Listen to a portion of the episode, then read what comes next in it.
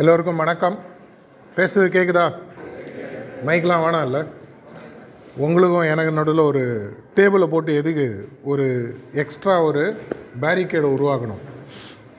ரொம்ப நாள் முன்னாடி ஒரு ஸ்கூலில் பேச போனேன். உங்களை மாதிரி பசங்க அவங்கள்ட்ட நான் போய் கேட்டேன், தெரியாதனமாக ஒரு கேள்வி கேட்டேன். நான் எவ்வளோ நேரம் பேசலான்னு சொல்லி கேட்டேன். ஒரு பையன் பின்னாடிலேருந்து சொன்னான், சார் நீங்கள் எவ்வளோ நேரம் ஆனால் பேசுங்க, நாங்களாம் பெல் அடிச்சோன்னா கிளம்பிடுவாங்க. அதனால் இந்த இதில் அந்த கேள்வி கேட்குறதால, ரெண்டாவது பெல்லு நான் பேசி முடிகிற வரைக்கும் அடிக்க வேணான்னு சொல்லிடுவேன். ஓகே, இந்த 11, 12 கிளாஸில் படிக்கும்பொழுது ஆக்சுவலாக பார்த்திங்கன்னா ஒரு பெரிய வாழ்விலே ஒரு ரொம்ப ஒரு முக்கியமான பகுதி. இந்த ஸ்டேஜ் தான் நாங்கள் எல்லாருமே தாண்டி வந்திருக்கோம். இன்சிடென்டலி பார்த்திங்கன்னா தமிழ்நாடில் ஃபஸ்ட்டு +2 பேட்ச் ஸ்டூடெண்ட்டு நான். அதனால் தோராயமாக நீங்கள் யாருக்காவது தெரியுமான்னா போய் கண்டுபிடிங்க, எப்போ ஃபஸ்ட்டு +2 ஆரம்பித்தாங்க. அந்த பேட்சில் ஒன் ஆஃப் த ஃபஸ்ட் ஸ்டூடெண்ட்ஸ்னு வச்சுக்கோங்க. அதனால் இந்த வயசில் என்ன பிரச்சனைகள் வரும், என்ன மாதிரி உங்கள் சிந்தனைகள் இருக்கும், எப்படி வாழ்வை எதிர்கொள்வது அப்படின்ற ஒரு கேள்விகள் உங்கள் மனசில் இருக்கலாம். அப்படி இல்லைன்னாலும் இந்த கேள்விகள் உங்களுக்கு போடுறதுக்கு வீட்டில் நிறைய பேர் இருக்காங்க. படிச்சு என்னடா ஆக போகிற, நீ படித்து ஒரு டாக்டரா, இன்ஜினியராக, லாயர் ஆகணும் அப்படின்னும் போது விவேகப்படுத்த சொல்ல எப்படிப்பா நான் 3 ஆக முடியும்? அது மாதிரி அவங்க எல்லாருக்குமே இந்த பிரச்சனை இருக்கும், என்ன ஆகணும் லைஃப்பில், என்ன பண்ணணும். இப்போ நான் சொல்கிறதுக்கும் உங்கள் பிரின்சிபல் சார் இன்ட்ரடியூஸ் பண்ணும்போது தியானம் சொல்ல போகிறாங்க அப்படின்றதுக்கும் என்ன சம்பந்தம்? ஒரு வார்த்தை சொன்னார், இனிமேல் உங்கள் வாழ்வில் ஒன்லி சக்ஸஸ் அப்படின்னாரு. அது மாதிரிலாம் நான் எதுவும் கேரண்டிலாம் கொடுக்கறதா இல்லை. வாழ்வுன்றது ஒரு நதின்னு ஓடணும்னா பள்ளம் இருக்கணும் இல்லையா? அப்படின்னா ஏற்றம் இறக்குன்றது இருக்கும். இந்த ஏற்றம் இறக்கம் அப்படின்ற இருக்கிற வாழ்விலையும் எப்படி கரெக்டாக போகிறது அப்படின்றது நம்மளுக்கு கரெக்டாக புரிஞ்சிடுச்சுன்னா லைஃப் கொஞ்சம் ஈஸியாக இருக்கும்.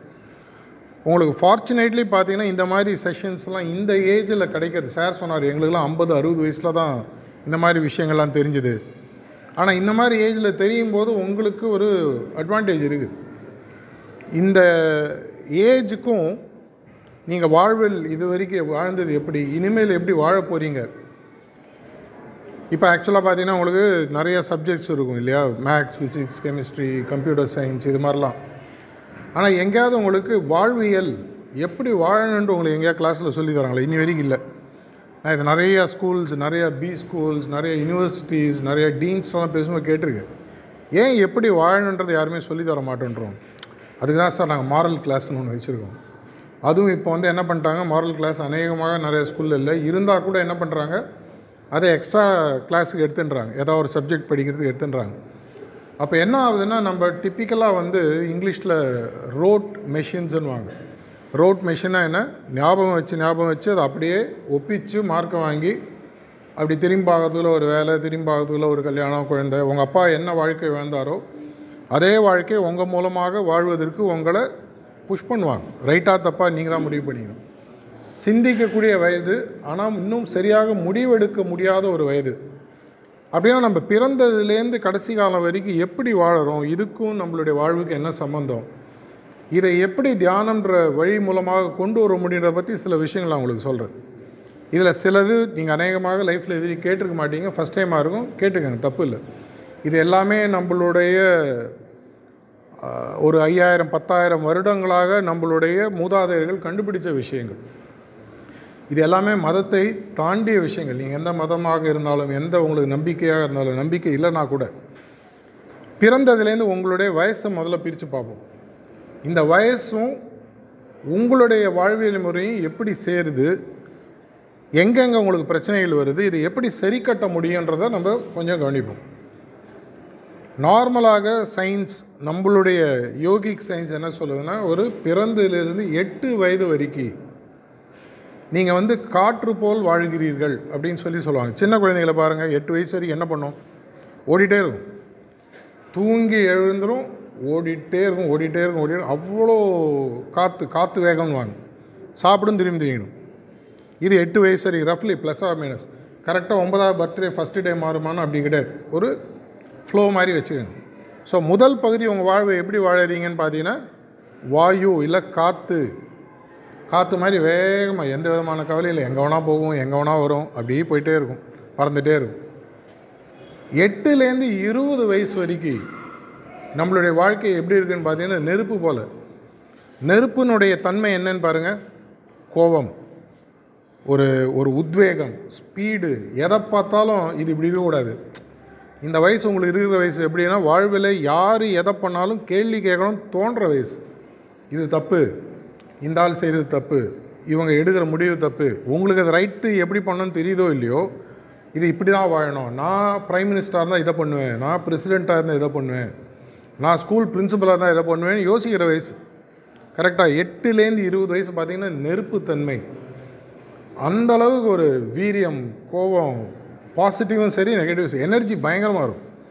உங்களால் இந்த வயசில் ஃபிசிக்கலாகவும் மென்டலாகவும் முடியாததுன்றது ஆல்மோஸ்ட் ஒன்றுமே கிடையாது. இது இரண்டாவது தன்மை. முதல் தன்மை என்ன சொன்னேன் நான், 1லேருந்து பிறந்ததுலேருந்து 8 வயசு வரைக்கும் பார்த்தீங்கன்னா காற்று மாதிரி அப்படியே லைட்டாக இருக்கும், பிரச்சனைகள் ஒன்றும் தெரியாது. 8லேருந்து 20 ஒரு நெருப்பு போன்ற, 20லேருந்து 30 அப்படின்னு என்ன பார்த்தீங்கன்னா நீர், குடிநீர், தண்ணீர் சொல்கிறோம் இல்லையா, அந்த தன்மை கொஞ்சம் ஸ்லோ டவுன் ஆகி செட்டில் ஆகி மூவ் ஆக ஆரம்பிக்கும். ஒரு ஆறு உருவாகிற இடம் மலை இல்லையா, அங்கேருந்து உருவாகி நகர்ந்து வரும்போது அதனுடைய பாதையை கண்டுபிடிச்சி மெதுவாக போக ஆரம்பிக்கும்.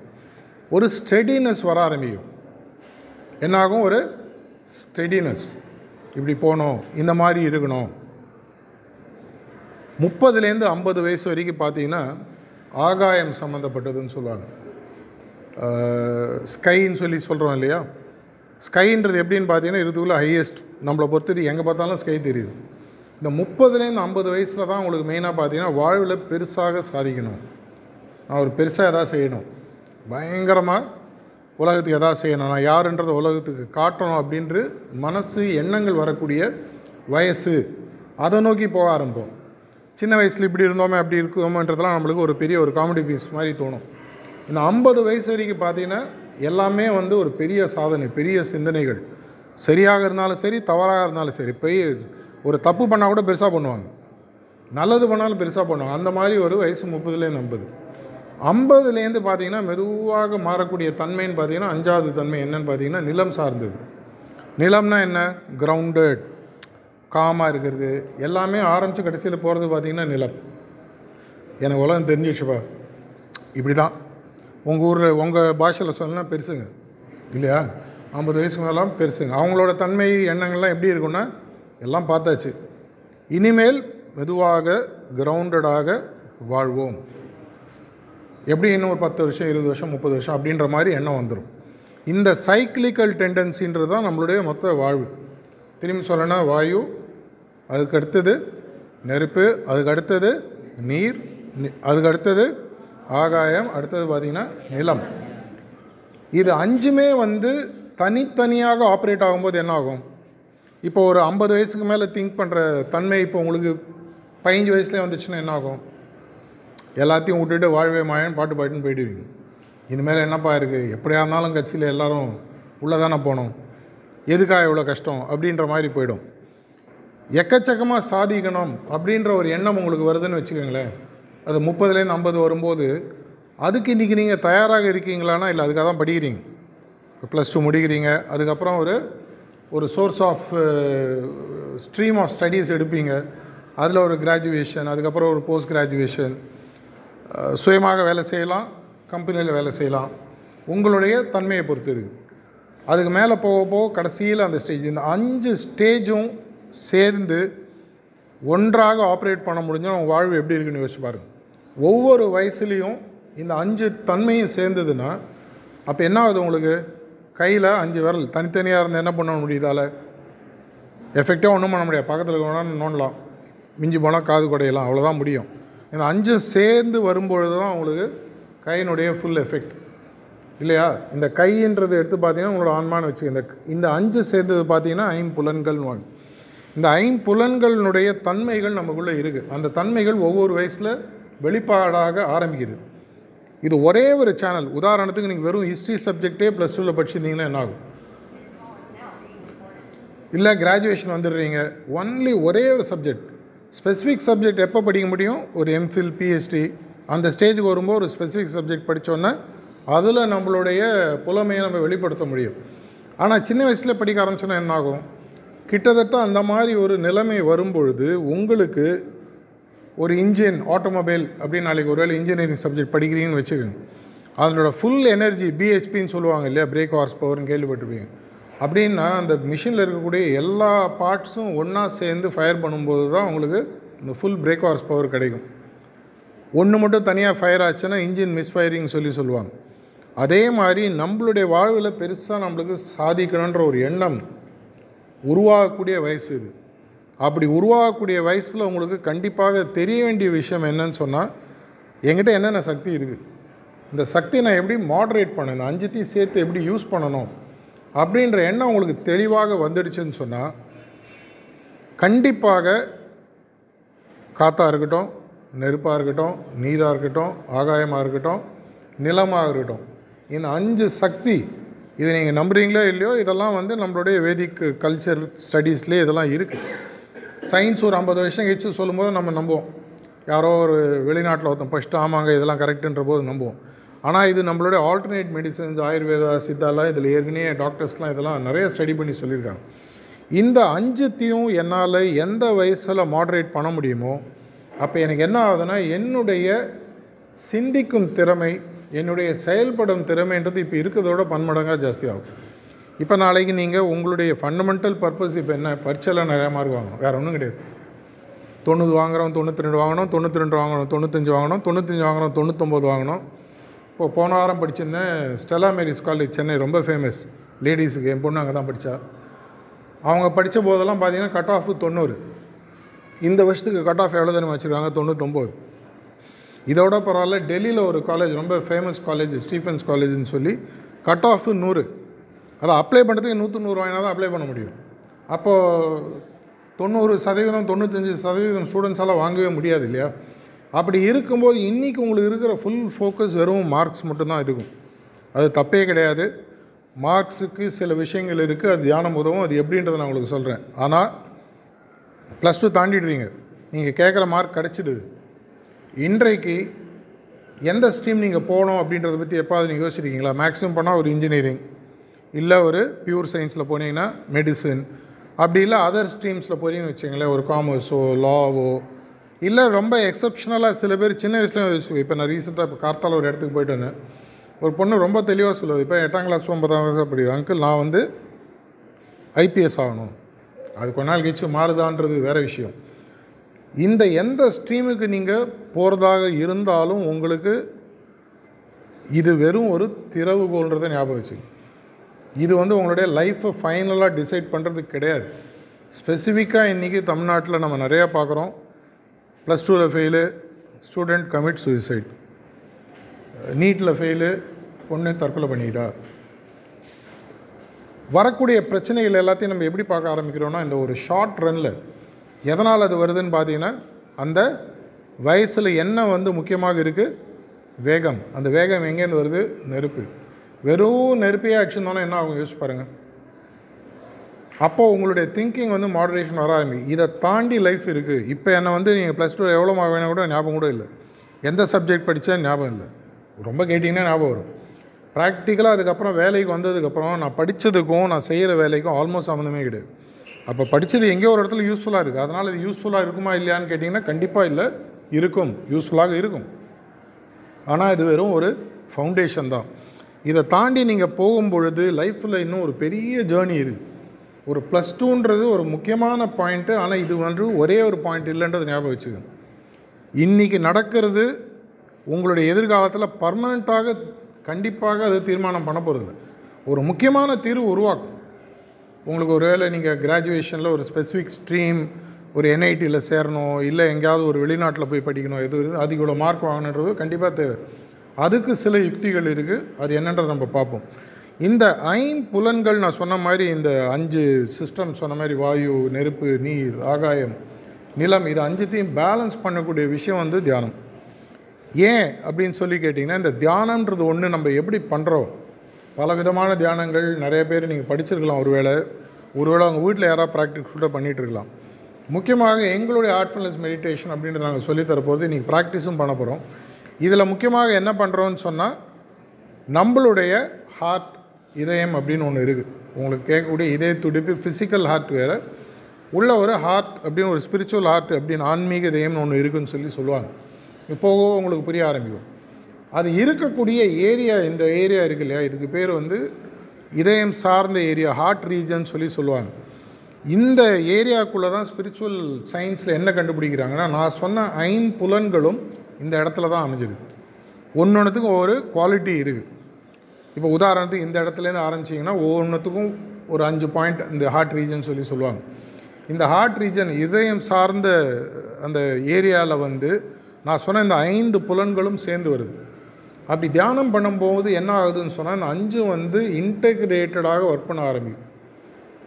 இப்போ வந்து உங்களால் தியானம் பண்ணி மனசு அதன் மூலமாக இயங்க ஆரம்பிக்கும் பொழுது உங்கள் கையில் இந்த வயசுக்கு இருக்கக்கூடிய அந்த ஸ்பீடு மட்டும் இல்லாமல் ஏற்கனவே தாண்டி வந்த வாயுனுடைய அந்த அந்த ஒரு அப்படியே சிறகு போல் அப்படி இருக்கக்கூடிய தன்மையாக இருந்தாலும் சரி, நீர் போல் ஸ்டெடியாக ஓடக்கூடிய ஸ்டேஜுக்கு அப்புறம் வரக்கூடியதாக இருந்தாலும் சரி, பெருசாக சாதிக்கணுன்ற எண்ணம் மட்டும் இல்லாமல் செஞ்சு காட்டக்கூடிய 30லேருந்து 50 வயசு பருவமாக இருந்தாலும் சரி, இதையும் தாண்டி என்ன தான் ஃபெயிலியர் சக்ஸஸ் ஆனாலும் இது எல்லாமே வந்து ஒரு காலத்தில் யோசிச்சு பார்த்தா ஒன்றும் இல்லைன்ற ஒரு பக்குவம் வரக்கூடிய வயசு இருக்கு இல்லையா, இந்த 5 சேர்ந்து இணைந்து உங்களால் இன்றைக்கே அந்த விஷயத்தை ஆரம்பிக்க முடியும். அப்படி ஆரம்பிக்கும் போது என்ன ஆகுதுன்னு சொன்னால், ஆட்டோமேட்டிக்காக உங்களுக்கு வாழ்க்கையில் வரக்கூடிய பிரச்சனைகள் எதுவுமே உங்களுடைய மார்க்கு சம்மந்தப்பட்டு கிடையாது. இப்போ உதாரணத்துக்கு ஒரு 2 கேஸ் எடுத்துப்போம். எங்கள் பக்கத்து வீட்டில் ஒரு பையன் 70 மார்க் வாங்கினான், எழுத்து வீட்டில் ஒரு பையன் 95 மார்க் வாங்கினான். 70 மார்க் வாங்கின பையன் சந்தோஷமாக இருக்கும், 95 மார்க் வாங்கின பையன் சந்தோஷமாக இல்லை. ஏன்னு கேட்டிங்கன்னா, அந்த 70 மார்க் வாங்கின பையனோட அப்பா அம்மா வந்து, இதை பார்ப்பா, உன் வாழ்க்கையில் நீ படி முக்கியம், ஆனால் இந்த மார்க் மட்டும் முக்கியம் இல்லை, நான் உங்களை சப்போர்ட் பண்ணுறேன், என்ன வேணாலும் நீ படி. ஆனால் 95 மார்க் வாங்கின பையன் வீட்டில் என்ன சொல்கிறாங்கன்னா, நான் உனக்கு 99 வாங்க சொல்லி உள்ள செலவழிச்சேன், நீ இது வாங்காதனால உனக்கு இந்த இடத்துல அட்மிஷன் கிடைக்க போகிறது இல்லை. அப்போ என்ன ஆகுது, மன அழுத்தம், அந்த பியர் ப்ரெஷர். என்னுடைய புக்கு 3 வருஷம் முன்னாடி பீஸ்ஃபுல் பேரண்டிங்னு ஒரு புக்கு, நான் ஒரு 13 புக்கு எழுதியிருக்கேன். அதில் 10வது புக்கு பார்த்திங்கன்னா பீஸ்ஃபுல் பேரண்டிங்கிற புக்கு 4 வருஷத்துக்கு முன்னாடி வந்தது. நிறையா ஸ்கூல்ஸில் டீச்சர்ஸ் காலேஜஸ்லாம் கூட நான் நிறைய டீச்சர்ஸ்க்கு ஸ்பெசிஃபிக்காக கொடுத்துருக்கேன். இதில் பார்த்திங்கன்னா ஒரு ஸ்டூடெண்ட்டினுடைய வாழ்வுன்றது வெறும் ஸ்டூடெண்ட்டினுடைய வாழ்வு மட்டும் கிடையாது. உங்கள் கூட இருக்கக்கூடிய டீச்சர்ஸ், உங்கள் கூட இருக்கக்கூடிய உங்களுடைய உறவினர்கள், பேரண்ட்ஸ், இந்த சொசைட்டி, இந்த மொத்த கம்யூனிட்டி, இவங்க உங்களோட எப்படி இன்ட்ராக்ட் பண்ணுறாங்க, இந்த ப்ரெஷரை நீங்கள் எப்படி எடுத்துக்கிறீங்க. எல்லாருக்குமே உங்கள் மேலே எதிர்பார்ப்புகள் இருக்குது. நிறைய பேரண்ட்ஸ் பண்ணக்கூடிய முக்கியமான தவறு, என் லைஃப்பில் நான் அது கண்டிப்பாக நான் பண்ணலை, 10ஆம் கிளாஸ் வர வரைக்கும் நான் வந்து என் பொண்ணுக்கு சப்போர்ட் கொடுத்தேன். அதுக்கப்புறம் நீ என்ன படிக்கணும், என்ன குரூப் சூஸ் பண்ணணும், எதாக இருந்தாலும் நீ முடிவு பண்ணி, நான் எதுலேயும் தலையிட மாட்டேன், என்னை நீ கேட்டால் நான் இன்புட் கொடுப்பேன், இல்லைனா உனக்கு எது ரைட்டுன்னு தோணுதோ முடிவெடு. அதனால் என்ன ஆச்சு, இன்றைக்கி யோசித்து பார்க்கும்போது அவளுடைய வாழ்வில் அவள் படித்து இன்னி வரைக்கும் வந்து ஒரு பெரிய இன்டர்நேஷ்னல் கம்பெனியில் ஒர்க் பண்ணுறாள். இன்னி வரைக்கும் அவங்க எடுத்த எல்லா முடிவுமே வந்து அவளை எடுக்க விட்றது. நம்ம வந்து ஒரு சப்போர்ட் சிஸ்டம் மாதிரி. இதே எனக்கு தெரிஞ்ச நிறையா நண்பர்கள் வீட்டில் என்ன ஆகுதுன்னு சொன்னால், இதுதான் நீ படிக்கணும், ஏன்னா எனக்கு இன்ஜினியரிங் கிடச்சி நான் பெரிய ஆளானே, நீ இன்ஜினியர் ஆகணும், இல்லை நான் இன்ஜினியர் எனக்கு கிடைக்கல அதனால் நீ இன்ஜினியர் ஆகணும். சில பேர் தான் வாழ்ந்த வாழ்க்கையை தான் பையன் மூலமாக வாழணும்னு நினைக்கிறாங்க, சில பேர் தான் வாழாத வாழ்க்கையை பையன் மூலம் வாழணும்னு நினைக்கிறாங்க. அப்போ எப்படி பார்த்தாலும் அவங்க மைண்டில் ப்ரெஷர் ஜாஸ்தியாகிடும். இந்த ப்ரெஷர் உங்களுக்கு டே டு டே வரதான் வரும். இது வராமல் இருக்குமானா, கண்டிப்பாக நான் பேசி முடிச்சு வெளியில் போனோடனே நாளைக்கு உங்கள் ஸ்கூலில் படிச்சியாப்பா, எவ்வளோ மார்க் வாங்க போகிற, உன் ஃப்யூச்சர் என்ன, கரியர் கோல்ஸ் என்ன, அதை பற்றி நீ யோசியா, இந்த கேள்வி கண்டிப்பாக கேட்கப்படும். அந்த கேள்வியில் தவறே கிடையாது. அதை வாங்கக்கூடிய பக்குவம் உங்கள்கிட்ட எப்படி இருக்குது, இதையும் தாண்டி என்னுடைய வாழ்க்கையை எப்படி அமைச்சுக்கணும். என் வாழ்வுன்றது இந்த அடுத்த 7 மாதத்தில் மட்டும் அமையறதில்லை, இது ஆனால் முக்கியமான ஒரு பருவம். இந்த 7 மாதத்தை தாண்டி அடுத்த 40-50 வருடங்கள் என்னுடைய வாழ்வில் நான் எதிர்காலத்தை நான் உருவாக்கணும், உலகத்தை ஃபேஸ் பண்ணணும். அப்படின்ற போது எனக்கு உள்ளே இருக்கக்கூடிய பக்குவம் உருவாகணும்னு சொன்னால், என்னுடைய திங்கிங்கும் என்னுடைய எமோஷனும் என்னுடைய கண்ட்ரோல் ஆகணும். 2 விஷயங்கள் உங்களால் கண்ட்ரோல் கண்டிப்பாக பண்ண முடியும்.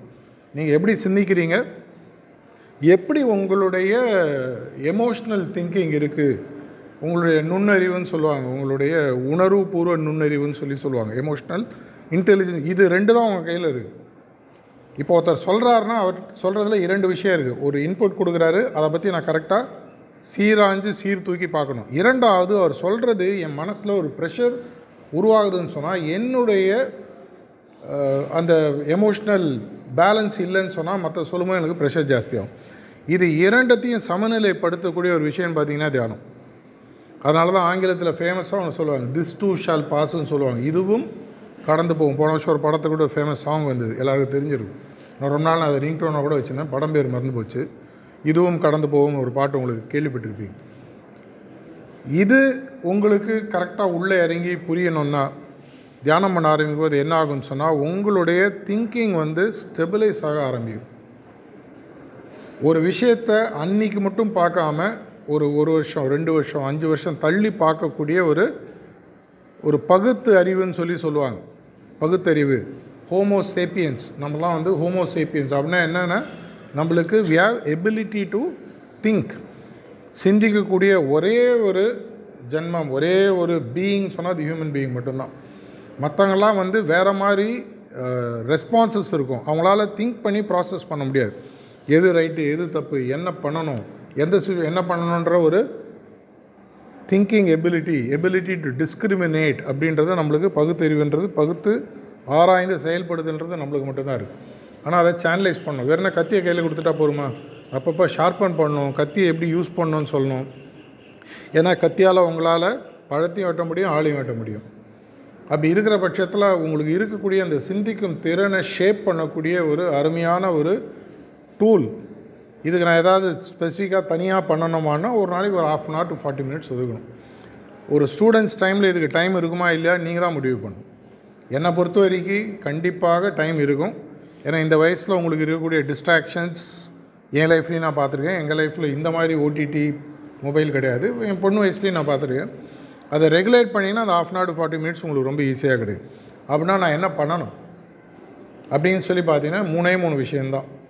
தினசரி வந்து ஒரு 15லேருந்து 20 நிமிஷம் தியானம் அப்படின்ற ஒரு விஷயத்தை நாங்கள் சொல்லிக் கொடுக்குறோம். அது ஒதுக்குவீங்க. இதை பண்ண ஆரம்பிக்கும்போது அந்த தியானம் சார்ந்த பிராணாகுதி உள்ளே வரும்பொழுது, பிராணாகுத்தினா இங்கிலீஷில் டிரான்ஸ்மிஷன் சொல்லுவாங்க, இல்லை டிவைன் எனர்ஜின்னு சொல்லலாம். இது பண்ண ஆரம்பிக்கும் போது என்ன ஆகுன்னா, ஆட்டோமேட்டிக்காக என்னுடைய மனசில் இருக்கக்கூடிய பல பிரச்சனைகளுக்கும் விஷயங்களும் எனக்கு உள்ளேந்தே சொல்யூஷன் வரும். இன்றைக்கி இந்த வயசில் இருக்கக்கூடிய முக்கியமான பிரச்சனை, நமக்கு வரக்கூடிய பிரச்சனைகளுக்கு, பெண் குழந்தைகளாக இருந்தாலும் சரி, ஆண் குழந்தைகளாக இருந்தாலும் சரி, பல பிரச்சனைகளுக்கு நமக்கு உடல் ரீதியாகவும் மன ரீதியாகவும் யாரை போய் கேட்கணும், எப்படி கேட்கணுன்றது கூட நமக்கு தெரியாமல் இருக்குது. அதனாலேயே வந்து பார்த்திங்கன்னா ரைட் ஃப்ரம் இந்த ஏஜில் உங்களுக்கு நிறைய விஷயங்கள் புதுசு புதுசாக தெரிய ஆரம்பிக்கும். அதை ப்ராசஸ் பண்ணுற எபிலிட்டி உங்களுக்கு ஹார்ட்டுக்கும் மைண்டுக்கும் வராது. அந்த பேலன்ஸும் உங்களுக்கு மெதுவாக இந்த தியானம் கொடுக்க ஆரம்பிக்கும். 1 வாரம், 2 வாரம், 3 வாரத்துலேயே உங்களுக்கு வித்தியாசம் தெரிய ஆரம்பிக்கும். இதே மாதிரி சாயங்காலத்தில் பார்த்திங்கன்னா சுத்திகரிப்புன்னு ஒன்று இருக்குது. இந்த சுத்திகரிப்பு இல்லை க்ளீனிங் சொல்லுவோம். எப்படி நம்ம ஒரு ஸ்போர்ட்ஸ் விளையாடிட்டு வீட்டுக்கு போனோன்னா ஷர்ட்டை கட்டிட்டு குளிச்சுட்டு வேறு ஷர்ட்டை போட்டுக்கிறோமோ, அதே மாதிரி அன்றைக்கு நடக்கக்கூடிய நிகழ்வுகள் நம்மளுடைய மனசில் சில தாக்கங்களை உருவாக்குது. இன்றைக்கி உங்கள் ஃப்ரெண்டு உங்களை திட்டிருக்கலாம், இல்லை ஏதாவது ஒன்று நடந்திருக்கலாம், யாராவது ஒரு ஃப்ரெண்டு இல்லை கோச்சிட்டு போயிருக்கலாம், இல்லை டீச்சர் ஏதாவது ஒரு வார்த்தை சொல்லியிருக்கலாம். என் மனசில் அது ஒரு ஹர்ட் ஃபீலிங் கொடுக்கும். அதை நான் அப்படியே கேரி ஃபார்வர்ட் பண்ணின்னு போயிருந்தேன்னா என்ன ஆகும், மறுநாள் போகும்போது நான் காலேஜ் எல்லாத்துலேயுமே சிம்பிளாக ஒரு எக்ஸ்பெரிமெண்ட் சொல்லுவேன். கையில் ஒரு கிளாஸை பிடிச்சி இப்படி வச்சுருந்தீங்கன்னா 1 நிமிஷம் 2 நிமிஷம் வலி இருக்காது. அரை மணி நேரம் பிடிச்சிருந்தீங்கன்னா என்ன ஆகும், முடியாது. அதுக்கப்புறம் இந்த இடத்துல கை வலிக்க ஆரம்பிக்கும். கிளாஸ் ஹெவி ஆகிடுச்சா, அதே கிளாஸு தான், அதே கை தான், ஏன் வலிக்க ஆரம்பிக்குது? அதை நம்ம தொடர்ச்சியாக பிடிச்சிட்ருக்கோம். அதே மாதிரி தான் நம்ம எந்த எண்ணங்கள், எந்த எமோஷன்ஸை நம்ம தொடர்ச்சியாக பிடிச்சிட்ருக்கோமோ அது நமக்குள்ளே ஒரு பெரிய பாதிப்பை உருவாகுது. கொஞ்ச நாள் கழிச்சு அதுவே வந்து ஒரு அனிமாசிட்டின்னு சொல்லுவாங்க, உள்ள ஒரு பெரிய கோபமாக தாக்கமாக உருவாகும். இதை அன்னைக்கு கழிக்கக்கூடிய, நம்ம மனதிலேருந்து விளக்கக்கூடிய ஒரு சிம்பிளான டெக்னிக் பார்த்திங்கன்னா சுத்திகரிப்பு, இல்லை ஈவினிங் க்ளீனிங் சொல்லுவோம். 3வது எல்லா மதங்கள்லையும் இருக்குது, எல்லாருமே உங்களுக்கு சொல்லி கொடுத்துருக்காங்க. ஒரு ஸ்கூல்லையும் கார்த்தால நார்மலாக கண்டிப்பாக வரும் ஒரு காமன் ப்ரேயர்னு சொல்லுவாங்க. அதே மாதிரி ஒரு ப்ரேயர்ன்றது, ப்ரேயரில் உங்களுக்கு ஒரு பெரிய அட்வான்டேஜ் என்ன இருக்குதுன்னு சொல்லி பார்த்தீங்கன்னா, நார்மலாக ஸ்டூடெண்ட்ஸுக்கு, நான் ஸ்டூடெண்ட்ஸுக்கு நிறைய கேம்பஸ் டு கார்ப்பரேட் மாதிரிலாம் செஷன்ஸ்லாம் கூட யூஸ் டு டேக் காலேஜஸில். அதில் முக்கியமாக நைட்டில் உங்கள் மைண்டில் என்ன ஃபீட் பண்ணுறீங்களோ அதுதான் கார்த்தால உங்களுக்கு முக்கியமான எண்ணமாக மறுநாளைக்கு வரும். இதுக்கு நிறைய எக்ஸாம்பிள்ஸ்லாம் இருக்குது. உதாரணத்துக்கு இன்றைக்கி உங்களுக்கு ஒரு மேத்தமேட்டிக்ஸ்லையோ, ஒரு ஃபிசிக்ஸ்லையோ, கெமிஸ்ட்ரிலையோ ஒரு சப்ஜெக்ட் புரியல, இல்லை உங்களுடைய டீச்சர் ஒரு ஹோம்ஒர்க் கொடுத்துருக்காங்கன்னா இதற்கு எனக்கு சொல்யூஷன் கொடுங்கன்ற எண்ணத்தோடு நீங்கள் படுத்து வர மறுநாளைக்கு அநேகமாக ஒரு சொல்யூஷன் வரும். இதுதான் வந்து power of the subconscious mind, ஆழ்நிலை மனதின் உண்மையான சக்தின்னு சொல்லுவாங்க. ஏன்னா ஆழ்நிலை மனதுன்றது வந்து உலகத்தில் இருக்கக்கூடிய ஒரு பிரபஞ்ச சக்தியோட கனெக்ட் ஆகிருக்கு. நமக்கு தெரியாத விதங்கள், இப்போ உதாரணத்துக்கு நான் யாரையா அவங்கள கேட்டேன்னா, இப்போ சுவிட்ச் போட்டால் லைட் எரியுது, இது நார்மலாக எல்லாருக்கும் தெரியும். சுவிட்ச் போட்டால் ஏன் லைட் எரியணும்னு கேட்டிங்கன்னா நிறைய பேருக்கு தெரியாது. How does electricity work?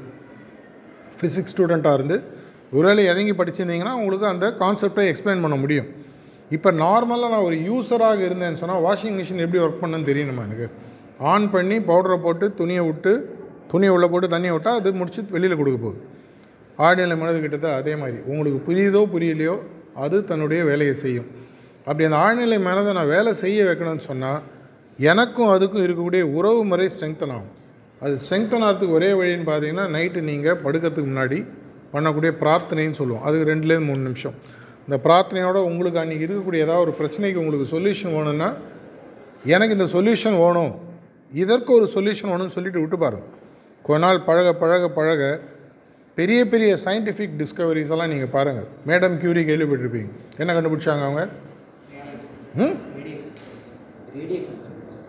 எப்படி கண்டுபிடிச்சாங்க தெரியுமா? அவங்களுக்கு அது புரியல என்னன்னு சொல்லிட்டு அந்த பிரச்சனையோட ஒரு நாள் படுக்கிறாங்க, மறுநாள் காத்தால் அவங்களுக்கு தூக்கத்தில் அவங்களுக்கு அந்த கனவு மாதிரி ஏதோ ஒன்று வருது, அதுலேருந்து கண்டுபிடிச்சதா சொல்லி. இது மாதிரி நிறைய சயின்டிஃபிக் டிஸ்கவரிஸ் பார்த்தீங்கன்னா, அப்படின்னா சயின்டிஸ்ட்டுக்கு அப்படின்னா கிரெடிட்டே கொடுக்க முடியாதான்னா கண்டிப்பாக கொடுக்கணும். அந்த சப்ஜெக்டில் அவங்க போகிறாங்க, ஒரு இடத்துல அவங்களுக்கு ஒரு தடங்கல் வருது, அந்த தடங்கலையே மைண்டில் ஒரு சொல்யூஷன் கொடுக்கணும்னு சொல்லிட்டு படுக்கிறாங்க. ஆழ்நிலை மனது அது ஒரு சொல்யூஷனாக கொடுக்குது. இதெல்லாம் வந்து சிம்பிள் டெக்னிக்ஸ், உங்களாலே நீங்கள் ரொம்ப ஈஸியாக யூஸ் பண்ண முடியும். இதே மாதிரி பரீட்சை எழுத போகிறீங்க. பரீட்சை எழுதி போகும்போது நான் பார்த்த இது வரைக்கும் நான் ஒரு 40,000-50,000 ஸ்டூடெண்ட்ஸ்க்கு மேலே என்னுடைய கேரியரில் மீட் பண்ணியிருக்கேன். பர்சனலாக பேசியிருக்கேன், டாபிக்ஸ் பற்றி டிஸ்கஸ் பண்ணியிருக்கோம், வாழ்வியல் பற்றி பேசியிருக்கோம். எல்லாருக்குமே இருக்கக்கூடிய பிரச்சனை படித்தது அந்த நேரத்தில் கேள்விக்கு ஞாபகம் வராத பிரச்சனை. இது எனக்கு தெரியுங்க, எனக்கு நல்லா இது வரைக்கும் இது வரமாட்டேங்குது. இது மாதிரி நான் நிறையா ஸ்டூடெண்ட் வெளியில் வந்து பரீட்சையிலேருந்து வந்த உடனே கரெக்டாக அந்த ஆன்சர் ஞாபகம். அப்படின்னா எங்கே போய் ஒழிஞ்சிருந்தது? அது உள்ளே தானே இருந்தது, ஏன் வெளியில் வரல? அந்த நேரத்தில் ஒரு பதட்டம், ஒரு டென்ஷன்.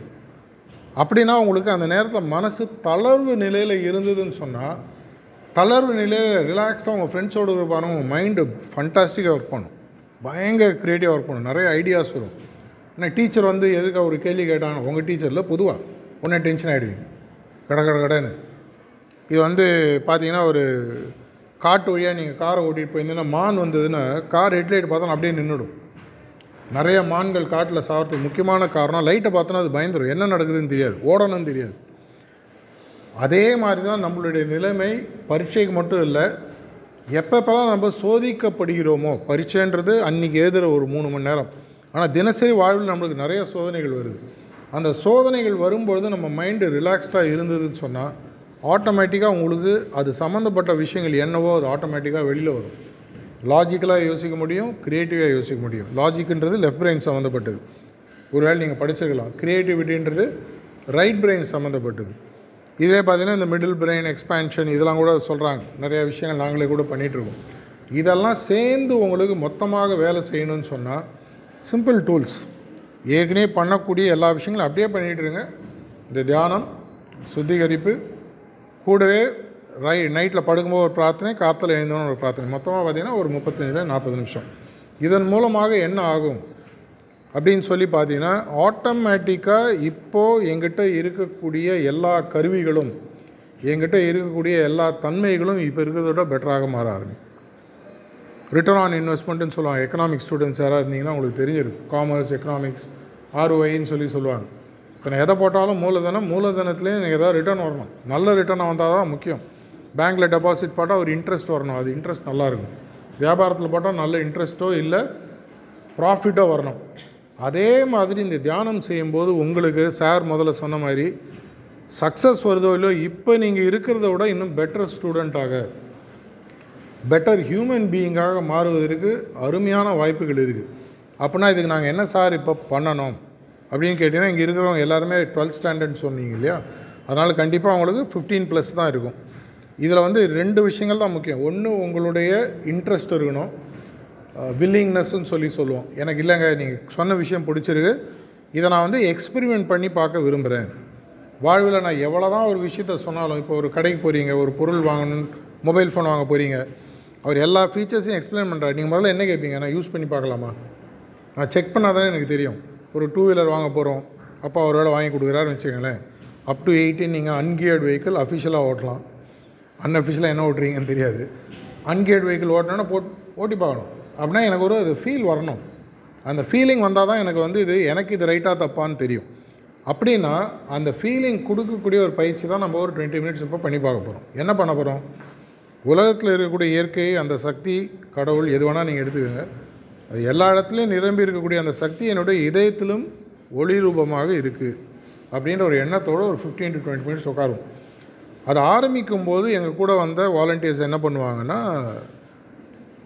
மனசை எப்படி ரிலாக்ஸ் பண்ணணும் அப்படின்றத சிம்பிளாக ஒரு 4-5 நிமிஷம் சொல்லுவாங்க. இது ஆப்பாக அவைலபிளாக இருக்குது, அந்த லிங்கெல்லாம் அவங்க அப்புறம் கொடுப்பாங்க.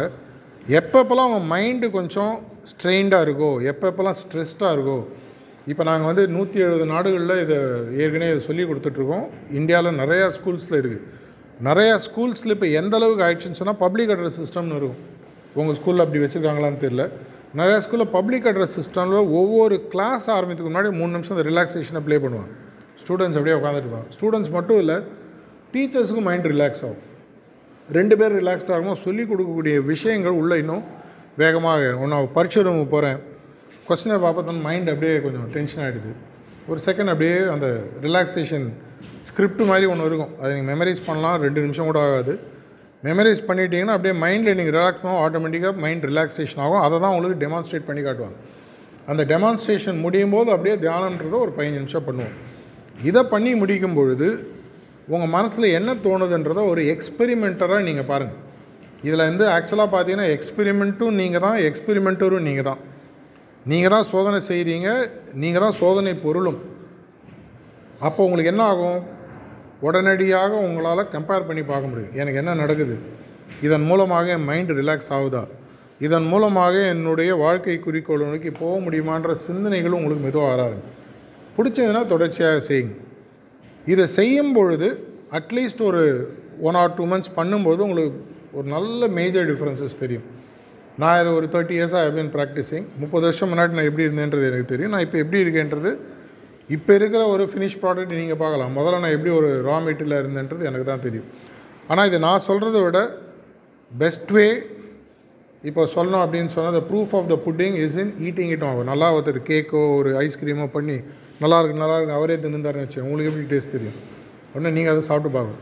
அப்படி சாப்பிட்டு பார்க்கக்கூடிய ஒரு பயிற்சி தான் நெக்ஸ்ட்டு ஒரு 20 minutes பண்ண போகிறோம். நீங்களாம் ரெடியாக இருந்தீங்கன்னா நீங்கள் எடுத்த ஒவ்வொரு ஸ்ட்ரீம் எதுவாக இருந்தாலும் உங்கள் வாழ்க்கையில் நீங்கள் பெரிய அளவில் ஒரு வெற்றியை பெறணும், ஒரு பெரிய சிந்தனையாளராகவோ, செயலாளராகவோ, சயின்டிஸ்டாகவோ, உலகம் போற்றக்கூடிய அளவு வரக்கூடிய பொட்டென்ஷியல் ஒவ்வொருத்தையும் இருக்குது. அந்த சீடை ஜெர்மினேட் பண்ணி இப்போ இருக்கிறதோட இன்னும் பெட்டராக வரவேற்கக்கூடிய ஒரு சிம்பிள் பயிற்சி நம்ம பார்க்க போகிறோம். உங்களுடைய எதிர்காலத்திற்கு, பெரிய வெற்றிக்கு என்னுடைய வாழ்த்துக்கள். வணக்கம், நன்றி.